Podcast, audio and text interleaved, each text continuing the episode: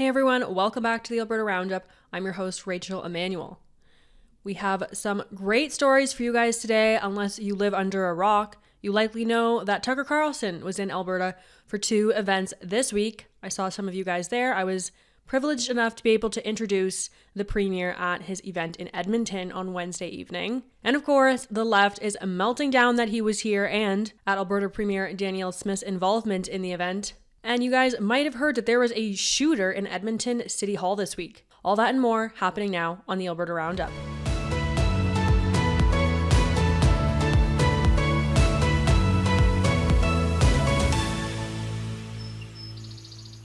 Taking a look at our first story here, American journalist and pundit Tucker Carlson was in Alberta this week for two events, one in Calgary and one in Edmonton.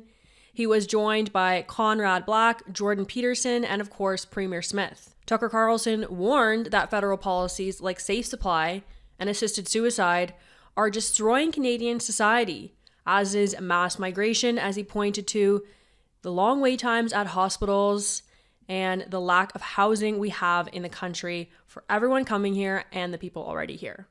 Take a listen to some of his comments now. This is a destruction of you and your culture, and your beliefs, and your children, and your future as a country.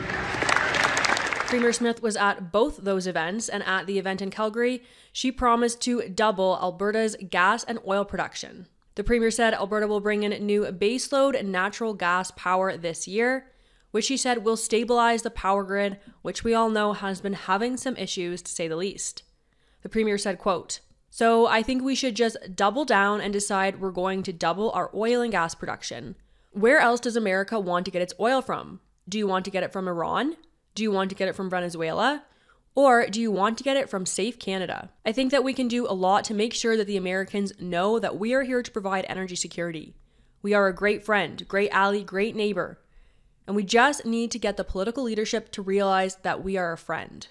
The Premier opened the panel by telling the audience and the media that just because she's on the panel doesn't mean she agrees with everything the other panelists have said. The Premier was hammered for sitting side by side with the infamous Tucker Carlson at a media conference the next day. Take a listen. I do want to ask about your attendance at both of Tucker Carlson's events yesterday. This is somebody who has been accused of defending white supremacy, spreading misinformation about the war in Ukraine, as well as making disparaging remarks about women. So why did you believe that this is someone that you should be giving time and attention to? Well, I, I t- take a wide range of media requests. I've done, I'm told by my staff, ninety-six individual media events uh, or uh, interviews since I got reelected, twenty-four press conferences. And I don't require, I don't do a screening test to make sure that every person that interviews me matches one hundred percent of what I believe. And I don't expect that I'm, that they're going to, that, that, that, that would be an appropriate thing to do. So I take a wide range of interviews from C B C all the way through to alternative media, because my job is to get our message out about Alberta. And I told everyone that I wanted to make sure that somebody who has a very loud voice in America knew that we were a partner in being able to provide energy security and energy affordability. And I got that message out. In one of the best moments of the event, Premier Smith told Tucker Carlson she's trying to get federal Environment Minister Stephen Guilbeault fired, and asked Carlson to put the minister in his crosshairs. The next day, Guilbeault said he was targeted by the Tucker Carlson event and claimed he is the victim of political violence. I, I mean, this goes beyond me and the fact that I was targeted last night at, at this event. This increases political violence against everyone who runs for office in this country. While federal Transport Minister Pablo Rodriguez claimed the event was an example of, quote, extreme right, end quote, infiltrating Canada. Federal ministers weren't the only ones dismayed at Tucker Carlson's appearances in Alberta. There was also many pundits who melted down online. David Frum expressed his disappointment on X, saying, quote, "The thing that's so sad is that I thought Canada had passed the point where Canadians had to make do with cancelled U S programming, as if it were fresh and new." Former federal Environment Minister Catherine McKenna also weighed in, saying, quote, "Appalling. Danielle Smith encouraging American right-wing rage farmer with a massive base to attack a Canadian politician. Un-Canadian and dangerous." And of course, Alberta N D P leader Rachel Notley, who announced last week that she's going to quit once a new leader is elected, also weighed in. Notley said Danielle Smith, quote, "sat across from a man moments after he promoted white supremacy and disparaged immigrants." In a lengthy post on X, Notley also said, quote, "The Alberta N D P strongly condemns everything Tucker Carlson stands for, and we stand strong against such division and hate. We will never stop fighting for what's just, and continue working tirelessly towards a future where every Albertan lives the genuine experience of their inherent value." And finally, in news that will shock you all, it appears that Prime Minister Justin Trudeau made an appearance at the Tucker Carlson event, and he might even be a fan. Let's roll that clip for you.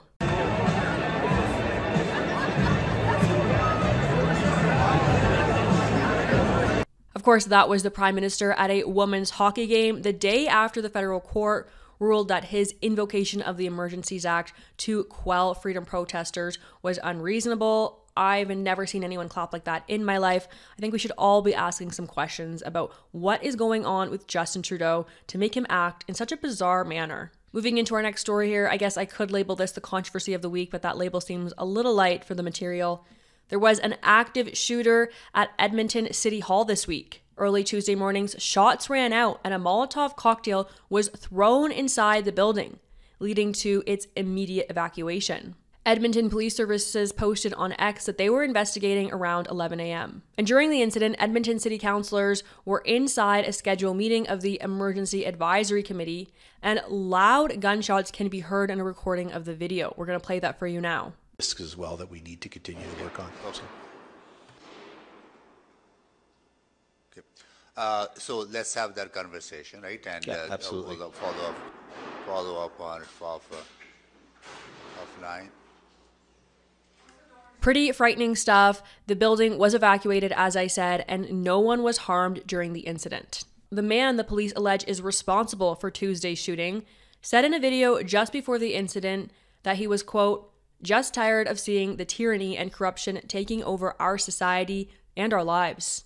In a four-minute video posted to X, Rebel News journalist and good friend of the show, Adam Seuss, identifies a man as Bazani Savar. In the video, the man takes aim at wokeism, the housing crisis, multiculturalism, and what he describes as the genocide in Gaza.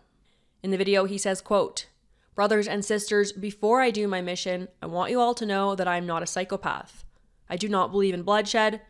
I am not one of these monsters that hurt children, that hurt innocence, and that promote wars all around the civilization of our society." The video has not been officially linked to the alleged shooter, but the man in the video is wearing the same security uniform as the man discharging the gun in City Hall. Edmonton police confirmed that Savar is facing seven charges, including reckless discharge of a firearm into a place, knowingly possessing unauthorized firearm, using, throwing explosive substances, arson to property, possession of incendiary material, use of a firearm while committing offense, and careless use of a firearm. Moving into what we're watching in the weeks to come.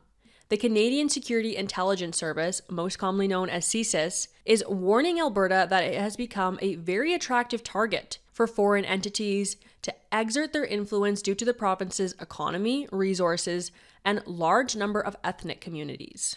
C S I S shared its findings at a presentation in Edmonton. There were several political parties present, as well as officials from Elections Alberta, and those documents have been obtained through an access to information request filed by Postmedia. The presentation said that foreign entities use, quote, "clandestine or coercive," end quote, activities to influence Canadian society to their benefit. C S I S found that Alberta is the most sought-after place to enact these activities because of its, quote, "resource-rich and high-tech economy."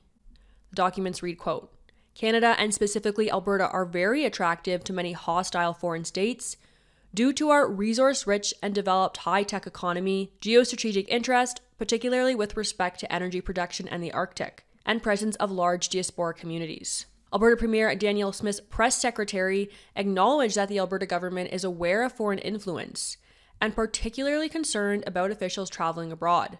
In a statement, the press secretary said, quote, "We take regular steps to interact with the appropriate agencies to ensure our staff are educated on the tactics and methods used by foreign influencers." And finally, moving into our weekly comment roundup. I'm sorry I missed it last week. There was just so much material, and I know you guys like it when I keep my shows short, so I just removed it from the episode last week, but I'm going to dive into some of your comments now. User Rick Saby says, "Alberta may never recover from the N D P ideologues.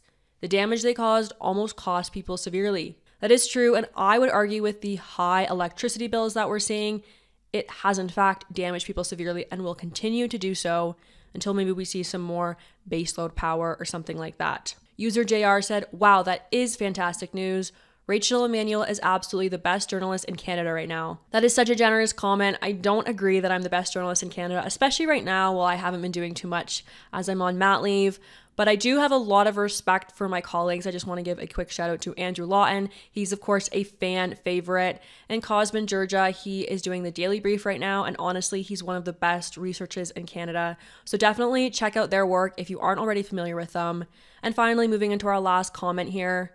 User at Mama Bear and Two Cubs said, great news, Rachel. Looking forward to seeing your show twice a week. And of course, that was just in response to the news that my show is going to be going up to twice a week beginning in February. For those of you who didn't see last week's episode, we're going to be doing one episode midweek that will be an interview and then the regular show on Saturday. So if there's any particular subjects you would like me to interview, please let me know in the comments below and I'll do my best to schedule them in in the coming weeks. Okay guys, that's all I have time for today. Thank you so much for tuning in. As always, if you're able to support our work, you can do that over at donate dot t n c dot news. Enjoy the rest of your weekend. I'll see you guys next week. God bless.